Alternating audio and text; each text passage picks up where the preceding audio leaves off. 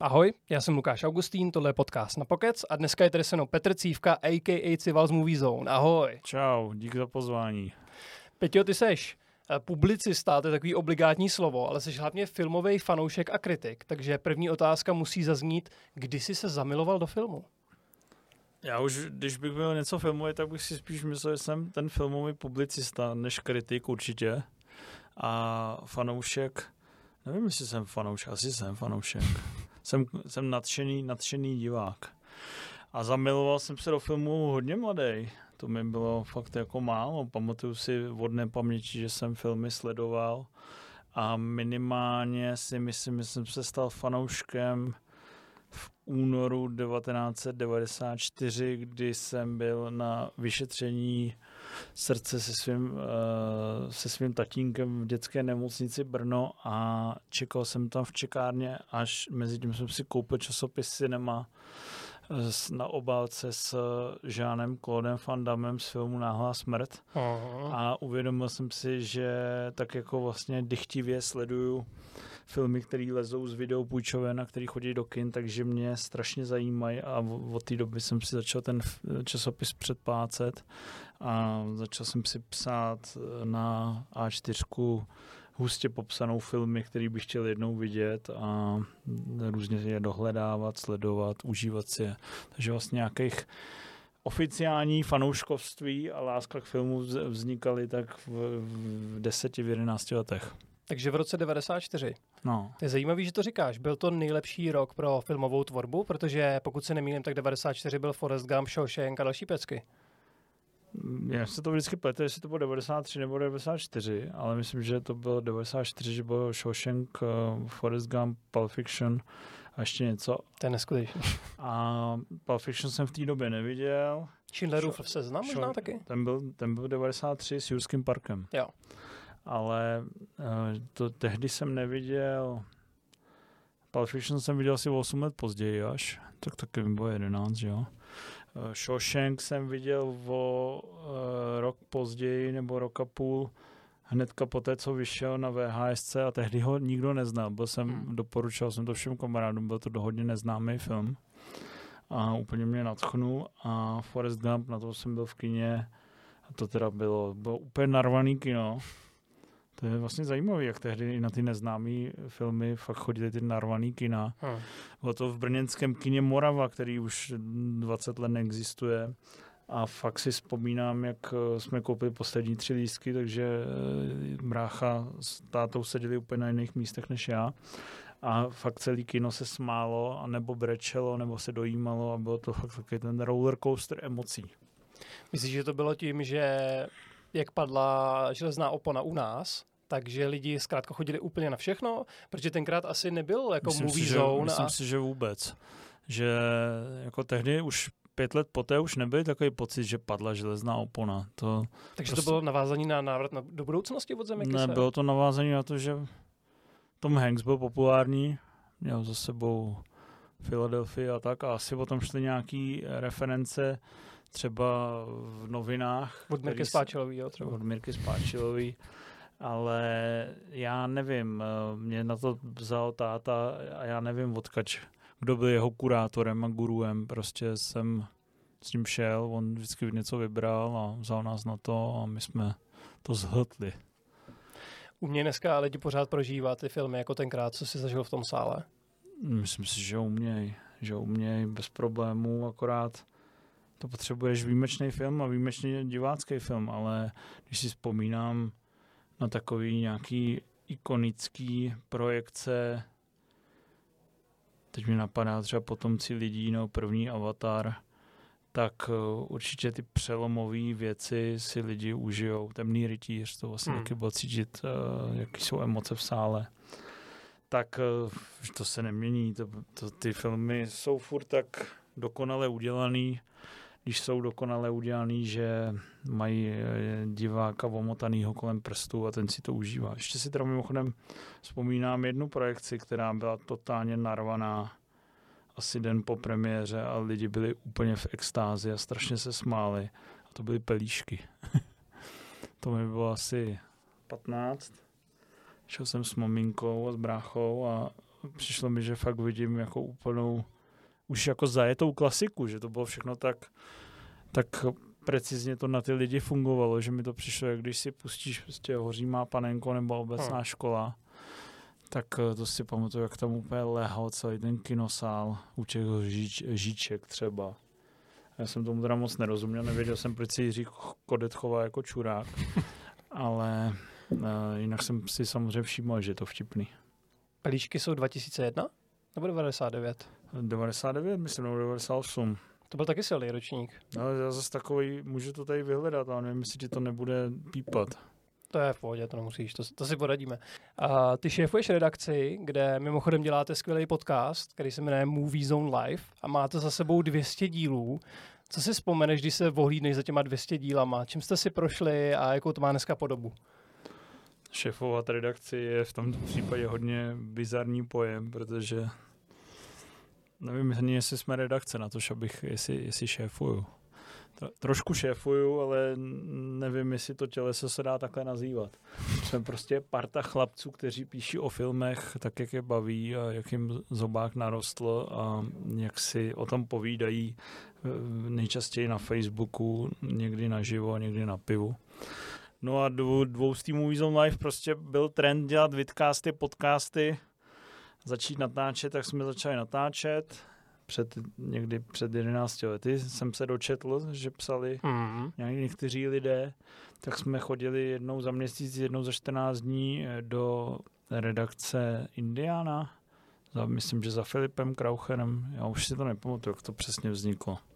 No, Playzona to byla tehda, Lukáš Pleskot nás tam, mm. myslím, dotáh. A tak jsme to zkusili, jako nebyla to žádná, žádná bomba ani žádný terno sledovanosti, protože my jsme to nikdy nedělali tak, jak zrovna to třeba dělá Indián, že je takový zábavný a chce verbovat ty, ty diváky a třeba osvat ty mladý a dělat ty trendy témata a mít hezkou postprodukci, hezky namluvený.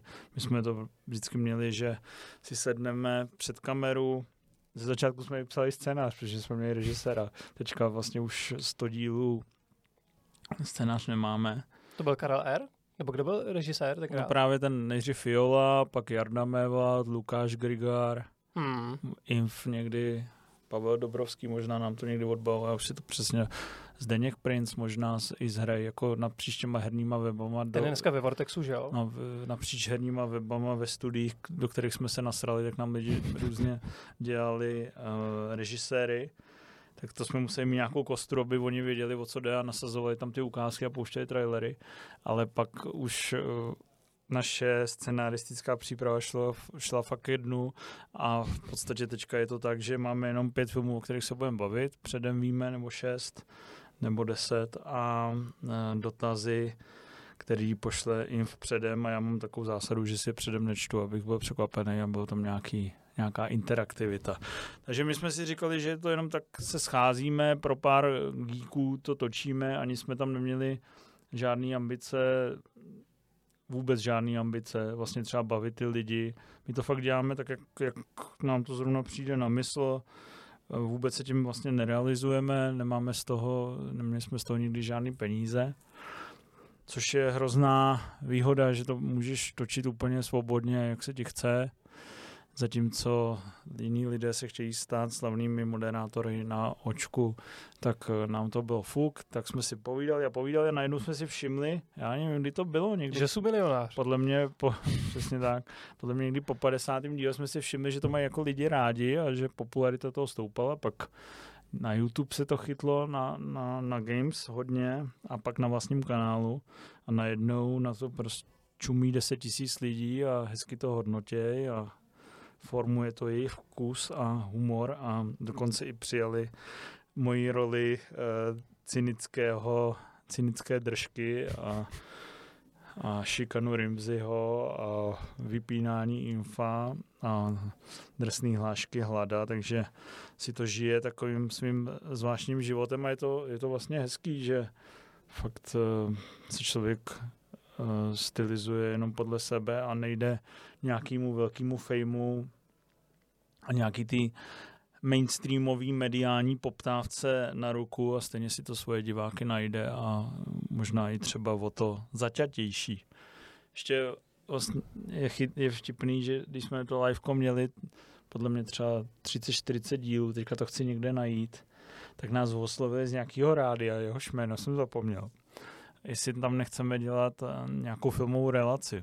Uh-huh. Jako sami, dobře, sami nás oslovili s mistrem Hladem. Tak nám řekli, že natočíme nějakou ukázku 15 minutovku, tak jsme ji natočili a poslali.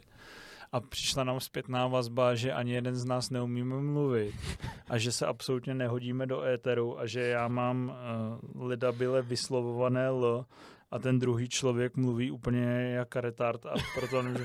tak to jsem si opravdu říkal, že to jsou totální čuráci, protože nás oslovili, ať jim něco točíme a pak nám řeknou, že mluvíme jak, jak kriplové. Co znamená lida byla vyslovené L? No nemám to znělé, na rozdíl od tebe. Slyšíš, jak je to polikaný, jak je to... Právě, že neslyším vůbec. Ledabile. Vidíš, to, to není, ty to máš znělý. Za, zavolej si sem lingvistu, ten ti to vysvětlí. A nebo mi řekne, že mluvím jako čurák. No to, to je taky možné, tak to o tom nepochybuju vůbec. Ty jsi zmiňoval, ty jsi zmiňoval, že jsi eh, to našel své publikum. Co si našel své publikum v 70. letech byl i Kmotr, což je tvůj asi nejoblíbenější film. Kolikrát jsi ho už viděl? Ty máš ty své tabulky, kde máš čísla a data. Budeš vědět. Ty tabulky, asi tři roky jsem si psal tabulku jenom pro sebe. A to je ve fázi, kdy už na ty filmy nekoukám tak často furt dokola. No ale pořád vidíš, kolik filmů ročně, to to víš, jo? No, my, myslím si, že tři roky jsem si psal sám pro sebe a tam bylo třeba, tam jsem si ale psal i koncerty, i divadla. Uh-huh. A to bylo třeba, nevím, 250 filmů. 250 filmů ročně a loni jsem naskočil do tabulky za kocourem s Hladem, který měli svoji tabulku Čumíme na filmy, respektive výzva 365 filmů za rok. Wow. A to jenom, s... jenom filmů, bez Jenom filmů, to jsme všichni dali. A mám nakročeno to dát i letos, ale já jsem to dal díky tomu až, že mě chybělo po říjnu asi 120 filmů, jsem byl zkus, ale v listopadu a v prosinci jsem třikrát onemocněl na týden. Hmm a myslím si, že jsem onemocněl i, že někde byla dcerka na, na horách nebo něco takového, že jsem dával sedm filmů denně. A to samozřejmě jenom pět filmů. Sedm filmů denně?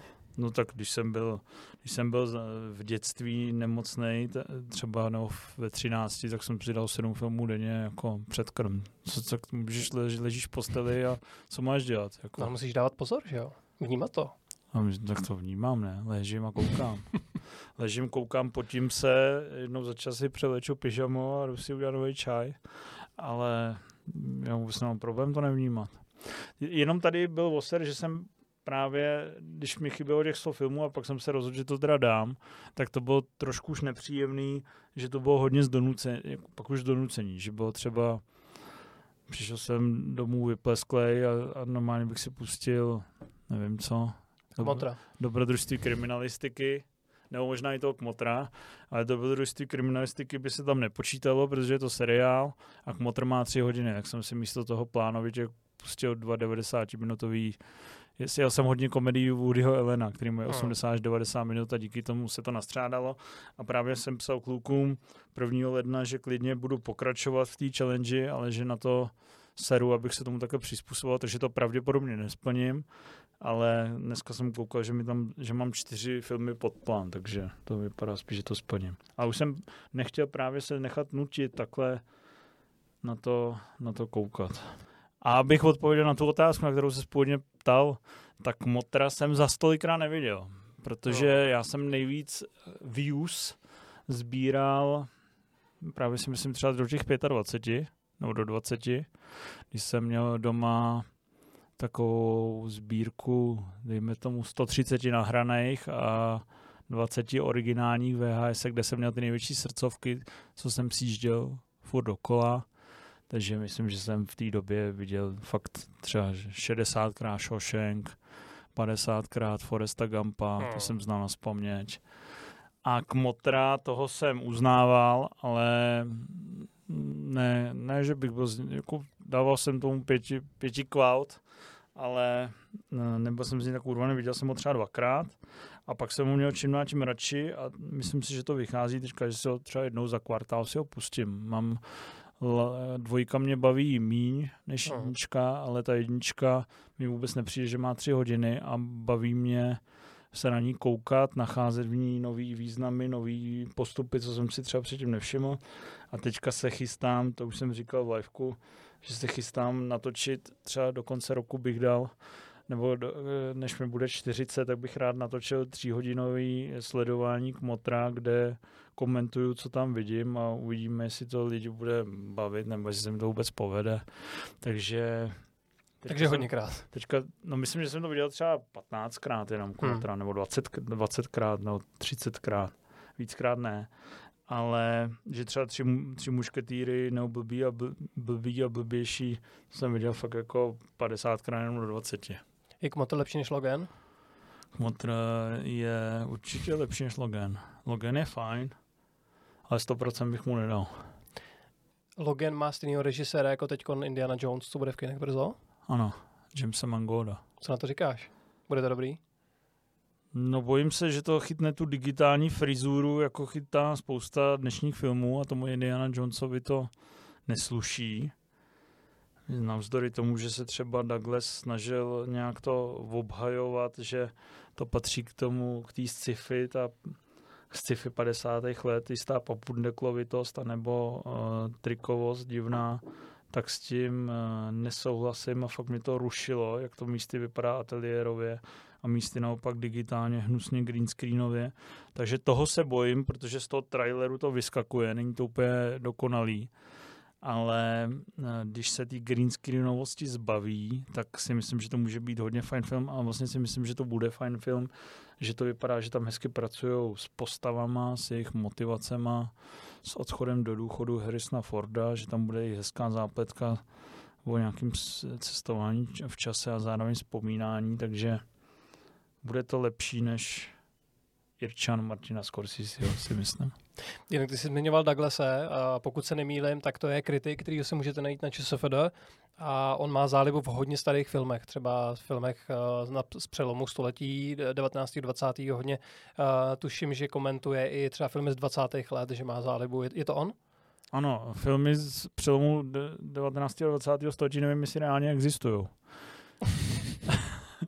když byl kin- kinematograf vynalezen 1895 a byl to příjezd vlaku. Ale tak vím, co tím myslíš. 0. 10. 20. léta, aby jsme to zpřesnili. Ano, teda. sleduje německou, eh, němou kinematografii, věnuje se badatelsky, protože je to filmový vědec a nějaký, já nevím, jak to mají ty funkce, místo prezident fakulty, tak se věnuje badatelské činnosti a soustředí se tady na tohle starý filmy.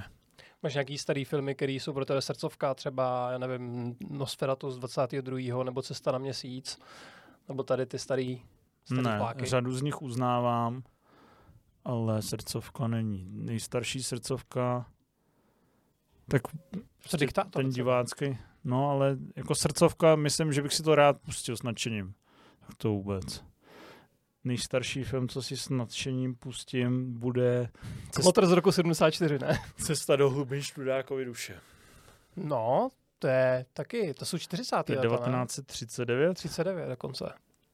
Tak to je jediný starý film, který si pustím úplně nadšeně. Starý, pak už bych šel asi do Hitchcocka, Verti, Vertigo, Psycho, a to je na sever severozápadní linkou. Mm. 40. Já, a v, z, z jakého roku je 12 rozdělovaných mužů? Není to 1941? Nebo to, to je blbost? 49, myslím. No tak 12 rozdělovaných mužů. S, Voskovce, taky, tak, s Voskovcem. No, taky šlapé, zpívání v dešti, taky dneska ještě mm. furt funguje. Těch 12 rozměvaných mužů je jeden z mých třeba třech nejoblíbenějších filmů. To pokud jste nikdo neviděl, tak si opravdu stáhněte ne tu verzi od Michalkova, která není zdaleka tak dobrá, ale opravdu tu starou, to je od Sydneyho Lumeta. Od Sydneyho Lumeta a ještě hezká docela verze barevná s Jackem Lemonem od Williama Friedkina. To je taky uh-huh. To je, myslím, televizní film z 90. Něco takového. Friedkin taky umí celkově. Ano, William je dobrý. Každopádně my jsme se bavili o, uh, o Kmotrovi, který ho režíroval legendární Francis Ford Coppola, který mu už je dneska hodně přes 80. Mimochodem má svoje vinice. Vygooglite se, jak vypadá. Vypadá neuvěřitelně fresh na to, kolik má nějakých 86 nebo, nebo tak nějak. Ale eh, on chystá jeho poslední velký projekt, který se jmenuje Megapolis. Megalopolis. no. Megalopolis. A co na tady ten projekt říkáš? Protože už jsme se mohli dočíst, že to vypadá na velkou katastrofu, ale já mu vlastně hrozně držím palce. Když jsme před třema rokama promítali k- k- trilogii Kmotr v Aeru, nebo před dvouma, možná to bylo loni, já už ani nevím. Před třema, před dvouma loni. Že to bylo loni. někdy to bylo. Hmm. tak jsem eh, se pokusil o debilní humor a řekl jsem, že Francis Ford Coppola je jeden z největších žijících režisérů a že aktuálně chystá film Megalopolis a že je to veliká chyba a že by měl radši umřít, než si zkazit renome. Tak jsem se, nikdo se v tom kyně nezasmál, tak jsem se styděl a půl roku na to začaly vycházet články o tom, jaký to bude průser a jaký je chaos na place. Teďka to prý dotočili, takže třeba ho podceňuju a, a mýlím se, ale ten člověk reálně 25 let nenatočil výrazný a dobrý film, tak jako podle mě není důvod, aby ho najednou natočil. Hmm. Mně se ten svět změnil a nevěřím tomu, ale rád se nechám překvapit a budu rád, uh, rád budu zaujat a budu dojat a budu strhnout. Ale vím, že když naposledy dělal už si ani nepamatuju, jak se to jmenovalo, tak to byl nějaký černobílej totální eh, provar, někde zapadlej. Nebylo to s Mattem Damonem ten poslední film? No to si právě, tam pak ještě byly potom nějaký. Jo. Ale já si to teďka nevybavím a mám letecký režim, takže to nemůžu zapnout.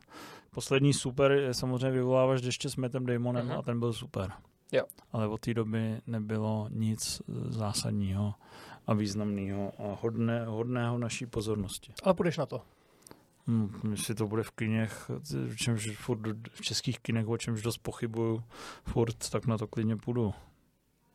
Půjdeme ještě na druhý projekt, který, o kterém se nemluví každý týden, a to je projekt Stevena Spielberga, protože pokud jsem se dočetl správně, tak on vzal tu rukavici po uh, Maria, Stanley Kubrickovi uh, ohledně projektu o Napoleonovi.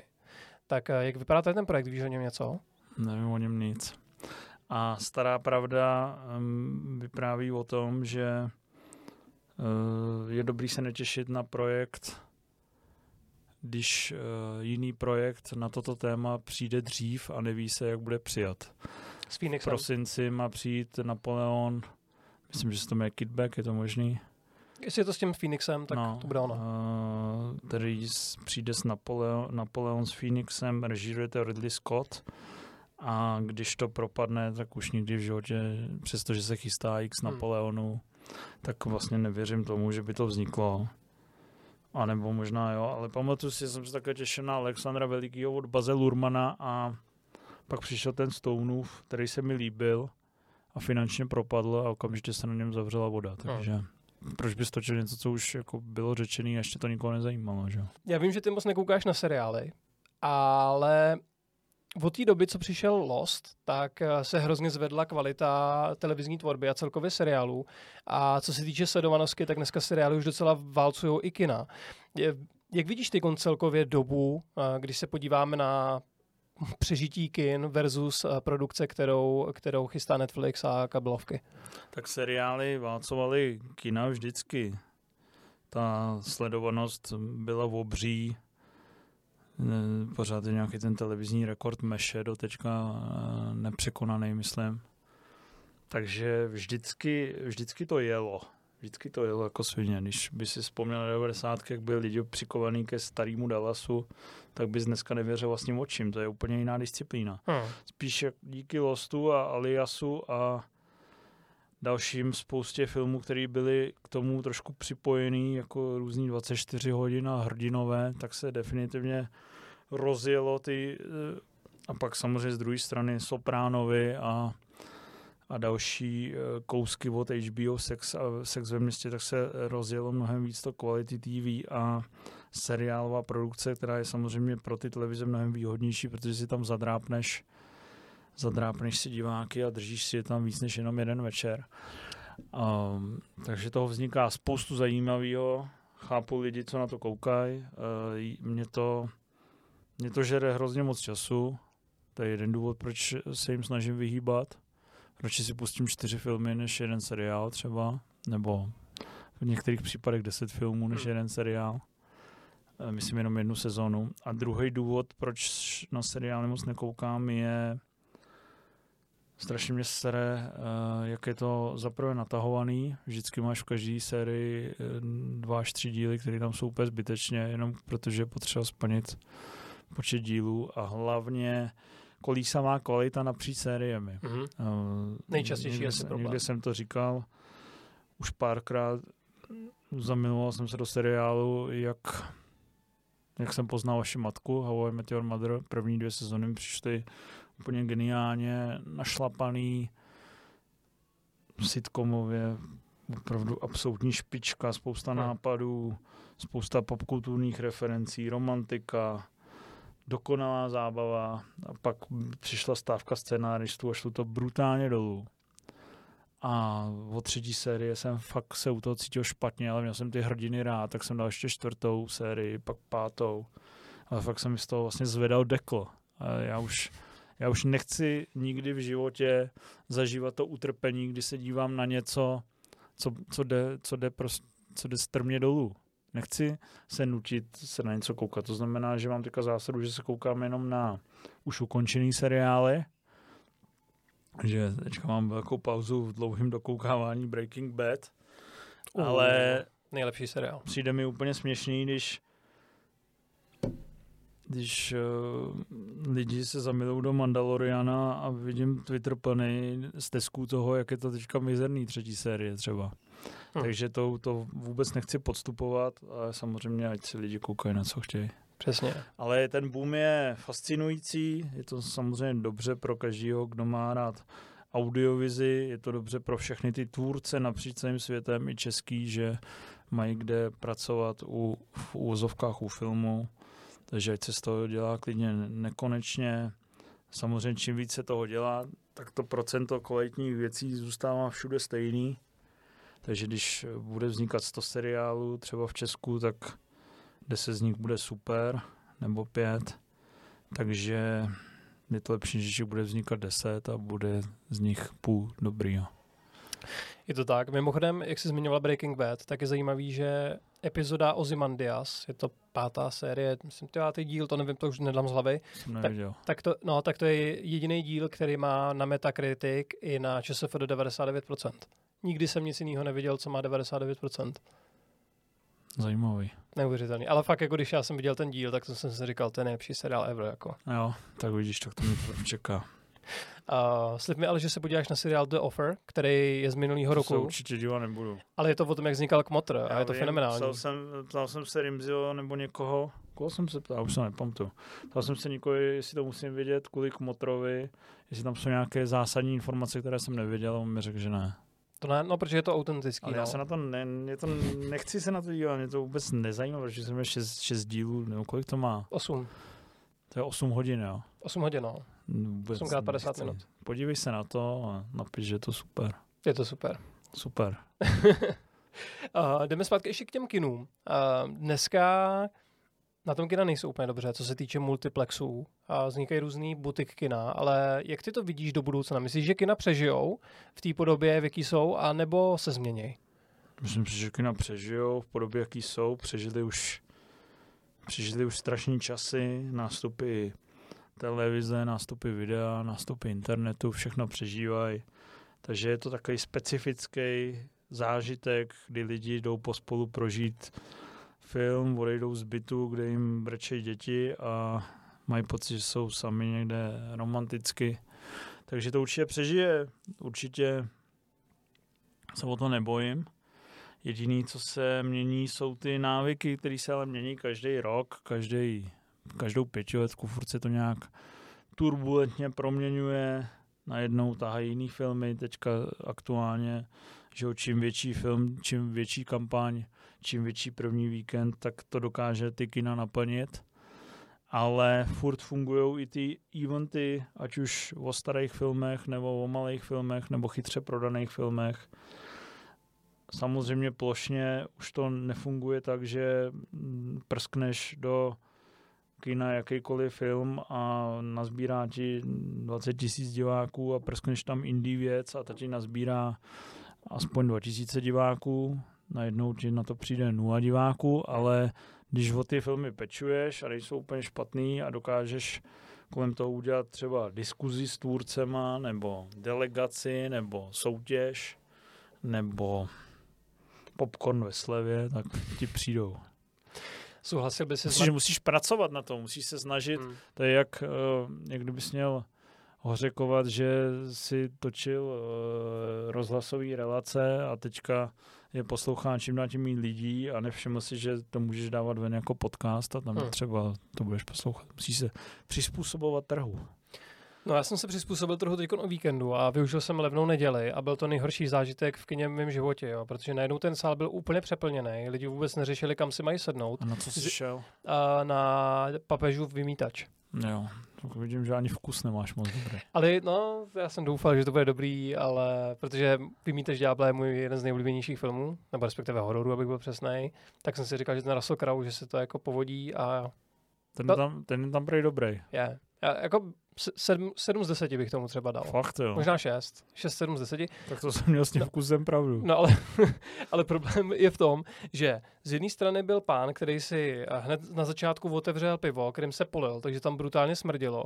Hned vedle mě na druhé straně byl pán, který neuměl jíst popcorn. Za mnou seděli paní, který byli zjevně ožralí, byli čtyři, dělali tam neuvěřitelný bordel. Před mnou zase seděli lidi, kteří měli otevřený mobil a celou dobu tam něco ukazovali na Tinderu. Takže sleva hezká, přilákalo to ty lidi, ale já jsem čekal to, co si zažíval ty tenkrát v tom kině. A já jsem dostal jenom totální bordel a z toho filmu nic nemám. I když bych mu stejně dal 6-7 Slevy to je to je, to je falešná vábnička. Já si pamatuju, jo. když dávali na Icika v pizzerii Einstein pizzu jedna plus jedna zdarma a tak jsme si šli dát pizzu jedna plus jedna zdarma a dostali jsme mnohem hůř jako udělanou pizzu, mnohem méně surovin tam bylo, že se na nás tvářili, že jsme nějaký zasraný zloděj. Takže kupovat si něco ve slevě je pokud to není zrovna v regálu Teska se žlutou tabulkou, tak je nesmysl, protože tě vždycky voholej. Je to tak? Nebudeš mít horší zážitek. Dá se říct, že nás voholili i tvůrci tím, jak teď vznikají firmy a to je, že to vzniká ve studiích, kde jsou vlastně všude obrazovky. Eh, dejme tomu, že třeba Mandalorian se takhle natáčí. Já se totiž chci trochu postěžovat, ale zajímal by mě, jak to vidíš ty tu tvorbu. Jo? A mě už trošku upřímně štve, že hrozně často, když lidi chodí do kina, tak potom říkají, jo, nesmíš u toho přemýšlet. A já to slyším skoro u každého filmu. A další věci si říkal ty pětiletky, to si myslím, že je úplně přesný, protože teď byla pětiletka Marvelovek a komiksů, ale dneska hodně, hodně z té produkce mainstreamový, která vychází, jsou právě, když to zjednoduším, ten digibordel, který ale na lidi perfektně funguje. Myslíš, že se tohle změní, nebo že toho bude jenom víc a víc, protože to lidi zkrátka chtějí a platí za to? Tak teď si spojil pět otázek dohromady. Um, problém volume není digibordel, to je ta technologie, která jako imituje green screen.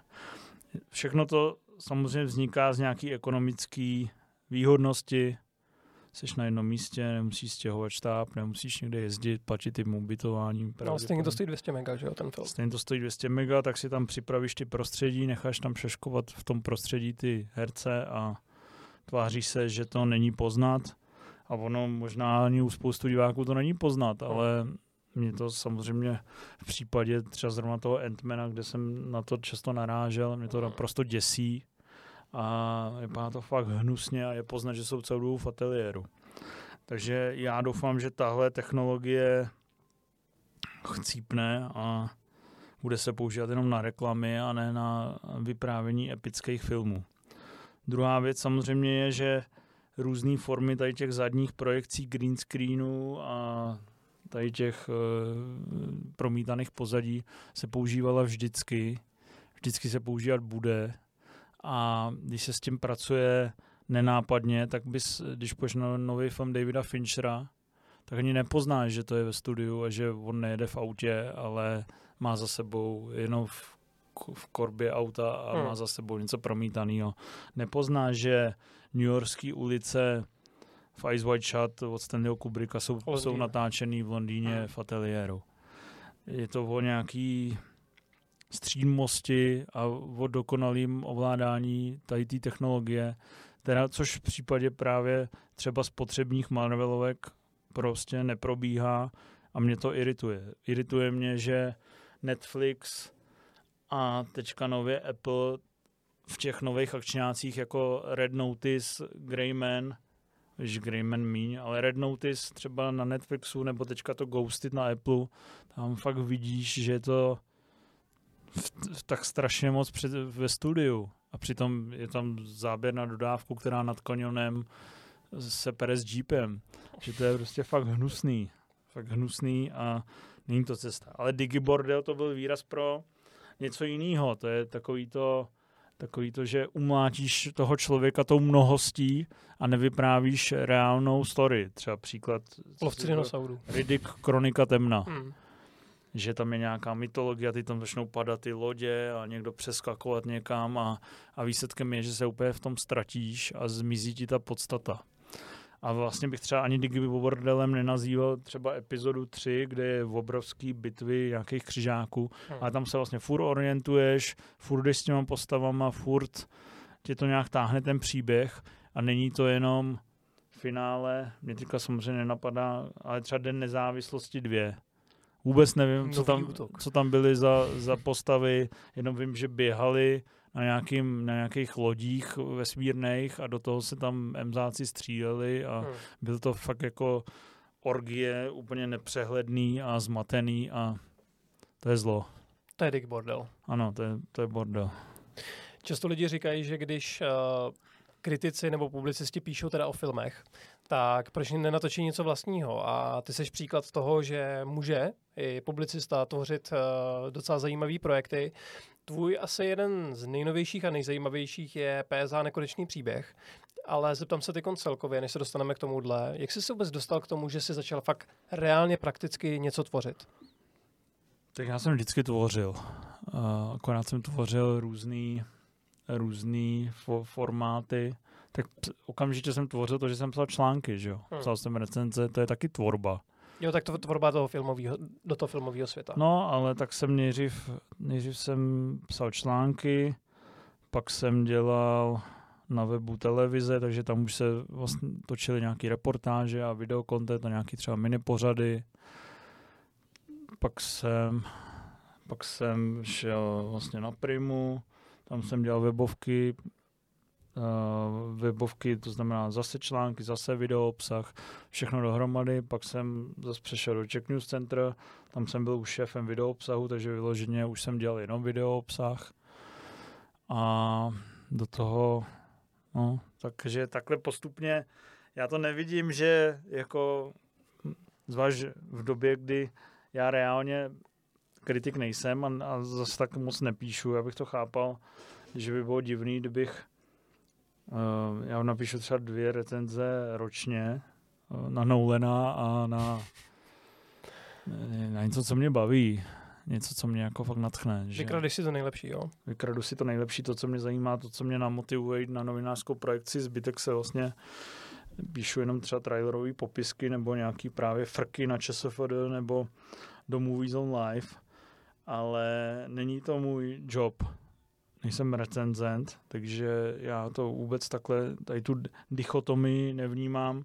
A zvlášť v dnešní době, kdy ta kulturní publicistika je na úbytě a skoro nikde ne, neexistuje, všude ji zrušili, protože radši zainvestovali do politických kaus, tak eh, to takhle vůbec nevnímám, takže já eh, dělám to, co zrovna se mi nějak namane, co mě baví, v jednu chvíli nevím, připravuju výstavu, v druhou chvíli připravuju knihu, v třetí chvíli točím podcast a do toho se snažím, aby eh, web mého srdce hezky fungoval. Do toho chodím samozřejmě do práce na normálně 8-hodinový šichty eh, na stream, hmm. takže a když mě vlastně jednoho dne napadlo, že hudební dokument jako ten o Beastie Boys tady nebyl a začal jsem přemýšlet, s kým by ho bylo hezký natočit, takže by to mohlo být poměrně levný.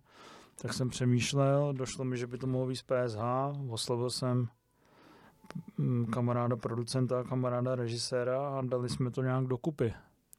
Takže to bylo z tvýho podnětu, že jsi Jo. přišel s tím nápadem, oni řekli, hele, jdeme do toho a začali jste Původně to měl být uh, stand-up celý a nakonec to byl docela rozmáchlej film za spoustu peněz. Který se poved, nutno říct. Který se poved, lidi to teďka nemůžou vědět, protože doufám, že třeba v době, kdy už to natáčíme, tak už ten film bude konečně na Vojo, nebo kde se to má objevit, nebo na jiný streamovací platformě.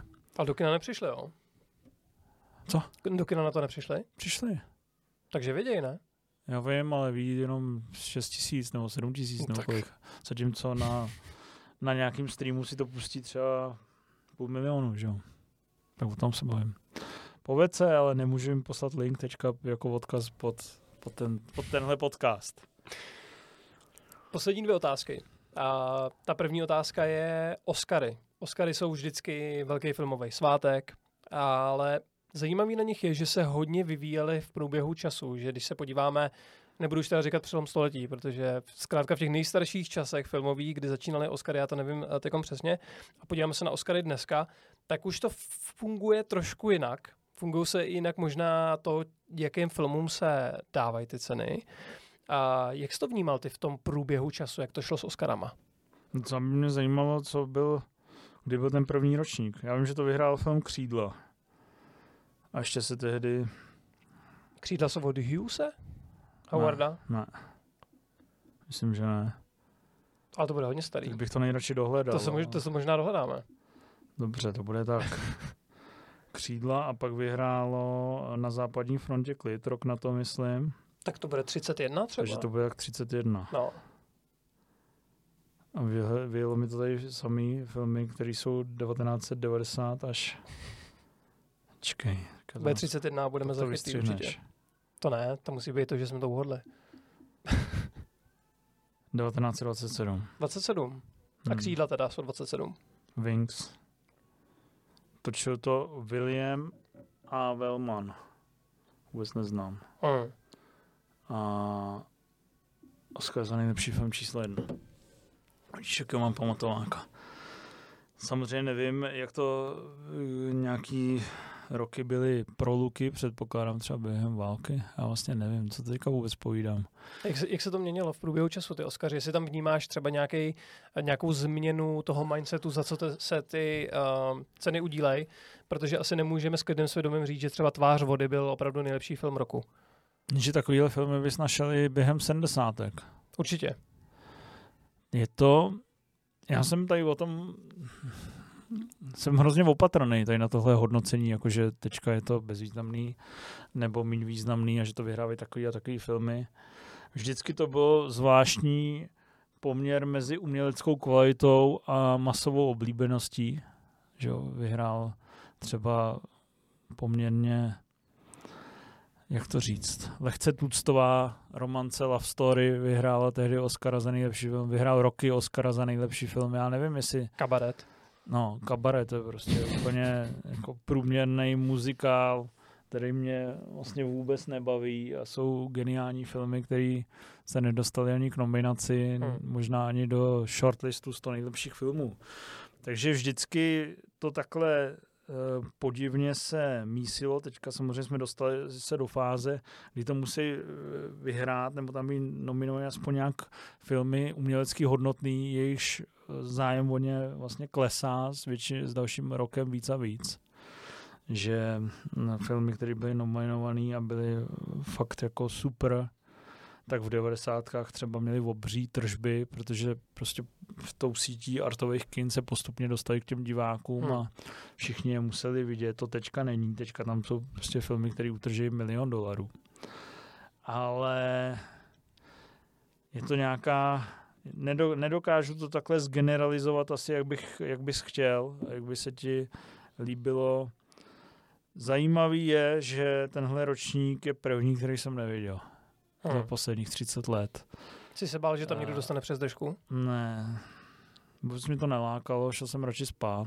To znamená, stáří přišlo a zároveň tam byly filmy, které mi byly trošku putná, a byly mi sympatický, třeba všechno všude najednou, ale třeba po druhé bych si je nepustil. Jo. Oceňuju jejich originalitu, oceňuju jejich hravost, oceňuju jejich nápady a řemeslo, ale moje srdcovky už tam jako úplně nejsou, jako země nomádů, fajn, ale že bych se na to vzpomněl znova. No to, na scénu s kýblem se vzpomeneš, ne? Na to jo, ale nepustil bych si to znova. A takže tady tyhle příběhy, kterými žila celá společnost, mi přišly, že tam trošku vymizely, že že mm, železný Jim to za Titanic, eh, jak to pobral, nebo návrat krále Peter Jackson, že tohle tam už úplně nefunguje. A je to zajímavé, že to jde ze všech stran zároveň kvitovat, zároveň kritizovat. Nevím, jaká je správná cesta četl jsem články, četl jsem pohoršené komentáře, že je tam strašně tlačená diverzita, že tam musí být černožský režisér, ženská režisérka, Aziati, že to poberou. A zároveň jsem četl komentáře, že je tam málo diverzity a proč tam jsou ty mainstreamové sračky jako Top Gun a Avatar. A já na to vlastně reálně nemám názor. Jsou to prostě nějaký filmy, jako Oscar je pro mě nějaký vodítko, Určitě třeba Oscar za kamerou, vím, že se na ně bude hezky koukat. Film nominovaný na Oscara, na, za kamerou na Oscara mě určitě bude zajímat na velké obrazovce, ale jinak bych to prostě vlastně nehrotil, ať Neřešitelná diskuze. Ne, neřešitelná diskuze a hlavně je tisíc jiných indikátorů nějaký kvality, prostě byly filmy, které vyhrály v Cannes a strašně moc jich bylo vlastně přelomových a pak tam máš taky filmy jako Wind That Shakes the Barley, který vyhrál hlavní cenu a dneska si to nikdo nepamatuje a vyhrál to kvůli tomu, že v daný moment tam byla nějaká porota, která nějak hlasovala. Je to strašně komplexní otázka. Hmm, hmm. Komplexní otázka je i moje poslední. Jaký máte ty z Movie Zone uh, plány do budoucna? Na co se můžeme těšit? Čuče. Um, Encyklopedie hororového filmu mě napadá. To je asi jediný náš plán, jinak žádný plány nemáme. Na nic se nikdo těšit nemůže. Chceme přežít. Um, Možná můžu prozradit, že to vypadá, že 17. srpna budeme v kině Aero dělat po asi deseti letech Trailer Night, že budeme promítat nejlepší filmové upotávky za poslední deset let. Dál budeme promítat filmy našeho srdce eh, v kině Aero a doufáme, že i v Brněnský skale, jestli se jí podaří zachránit. Připravujeme na zimu encyklopedii hororového filmu, máme ji z 90% napsanou, takže akorát se o rok musel odložit kvůli eh, tvrdý situaci na knižním trhu a hmm. inflaci a papíru a tak. Ale jinak si plánujeme klidné pokračování klidné pokračování na našich, naší tvorby, která fakt eh, vlastně probíhá v takovém extra úsporným módu, kdy všichni máme nějaký práce, který nás živí a tohle si píšeme bokem pro radost ve velkém počtu zhruba devíti kamarádů, desíti, takže píšeme to od srdíčka, nikdo nás nemůže pičovat. A jde vám to skvěle. Díky moc za rozhovor. Ahoj. Čau.